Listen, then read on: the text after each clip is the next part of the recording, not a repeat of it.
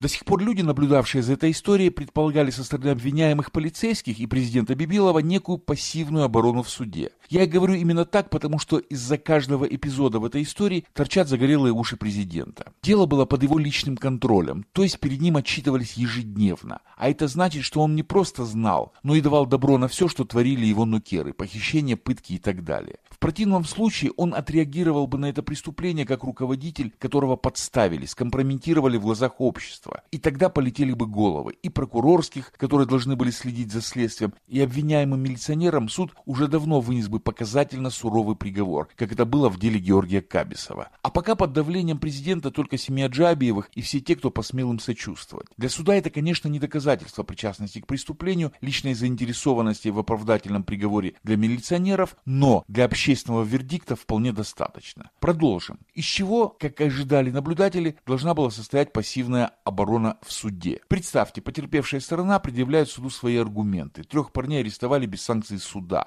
И вообще хоть какого-то оформления их статуса. К ним не допустили адвокатов. То есть парней похитили. На протяжении пяти суток тайно перевозили из одного подвала в другой и пытали, пока от причиняемых мучений не умер один из похищенных, Инал Джабиев. Суду предъявят заключение судмедэксперта Южной Осетии Марии Дзагоевой. Джабиевой, посмертной фотографии истерзанного трупа Джабиева и свидетельство Николая Схавребова. Его пытали в соседней камере, и слышал предсмертные вопли истязаемого Инала. В ответ защита подсудимых предъявит суду сначала две свои экспертизы, что Инал умер не от пыток, а от наркоманской ломки. Быть может, суд в ответ на возмущение потерпевших назначит еще одну экспертизу в России. Рассмотрение дела затянется, люди устанут, общественное внимание ослабнет, и суд постепенно снимет главную часть обвинений в убийстве и оставит некоторые злоупотребления силовиков, за которые, как окажется к тому времени, они уже отсидели. Так виделась эта история поначалу. Теперь становится очевидным, что оборона будет активной. Ее задача не просто замять дело, за заретушировать образ садистов в погоне. Нет, из них будут делать узников совести и истинных патриотов республики. Как и подобает жертвам произвола, они прибегли к последней отчаянной акции, бессрочной голодовки. Их требования на волю передает не адвокат и не сочувствующий коллегам Вертухай, но официальное информационное агентство РЕС. Цитирую. Причину голодовки обвиняемые обосновывают тем, что они содержатся под стражей незаконно, необоснованно и бездоказательно за преступления, которые они не совершали. Конец цитаты. Что-то не слышно, чтобы их прессовали ОМОНовцы за нарушение режима содержания и пытались кормить насильно, как это было, когда голодовку объявили сидельцы с хинвальской тюрьмы. Нет, к этим вместо ОМОНа пожаловали лично исполняющий обязанности генпрокурора Магомед Багаев, в Рио министра внутренних дел Мираб Пухаев и спикер парламента Лан Таддаев, чтобы выслушать их требования. Генеральная прокуратура проводит доследственную проверку по их заявлению. Теперь самое время вспомнить про их заслуги, подвиги и тому подобное. Самое время для акций на Центральной площади.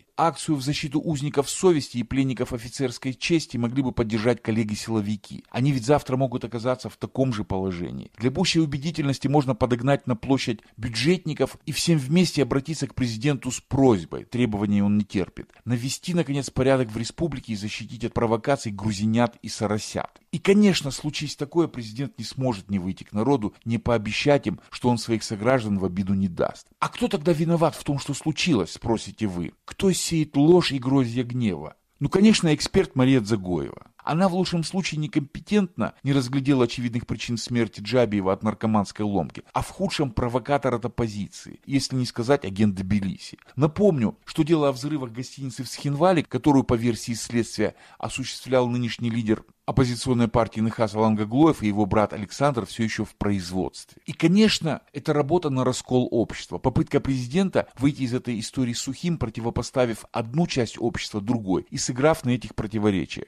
Это закономерный итог его игры под названием «Своих не сдаем». Свои – это те, кто готов к личной преданности, готов выполнить любой приказ. Свои – это те, кто согласен отказаться от мечты построить вменяемое государство в пользу паханата Бибилова. Очевидно, что ставка прежде всего на силовой силовой блок, потому что среди тамошних товарищей больше всего тех, кому по вкусу произвол. Очевидно, это не то, на что изначально рассчитывала команда Бибилова. Не на это рассчитывали, когда затевались уголовные преследования оппозиционеров, когда президент намекал, что его политические оппоненты в купе с криминалом стоят за покушением на министра внутренних дел Наниева. Собственно, для подтверждения этого заявления и пытали парней. В то время была попытка дискредитировать оппозицию в глазах общества, отсечь ее как фактор влияния на избирателя перед президентскими выборами. Не получилось. Заиграли. Сначала довели до абсурда, потом до трагедии, а дальше и вовсе до системного кризиса в республике. Теперь, судя по всему, остается только одно – расколоть общество и идти на выборы со своими против чужих. Мурат Гукимухов специально для «Эхо Кавказа».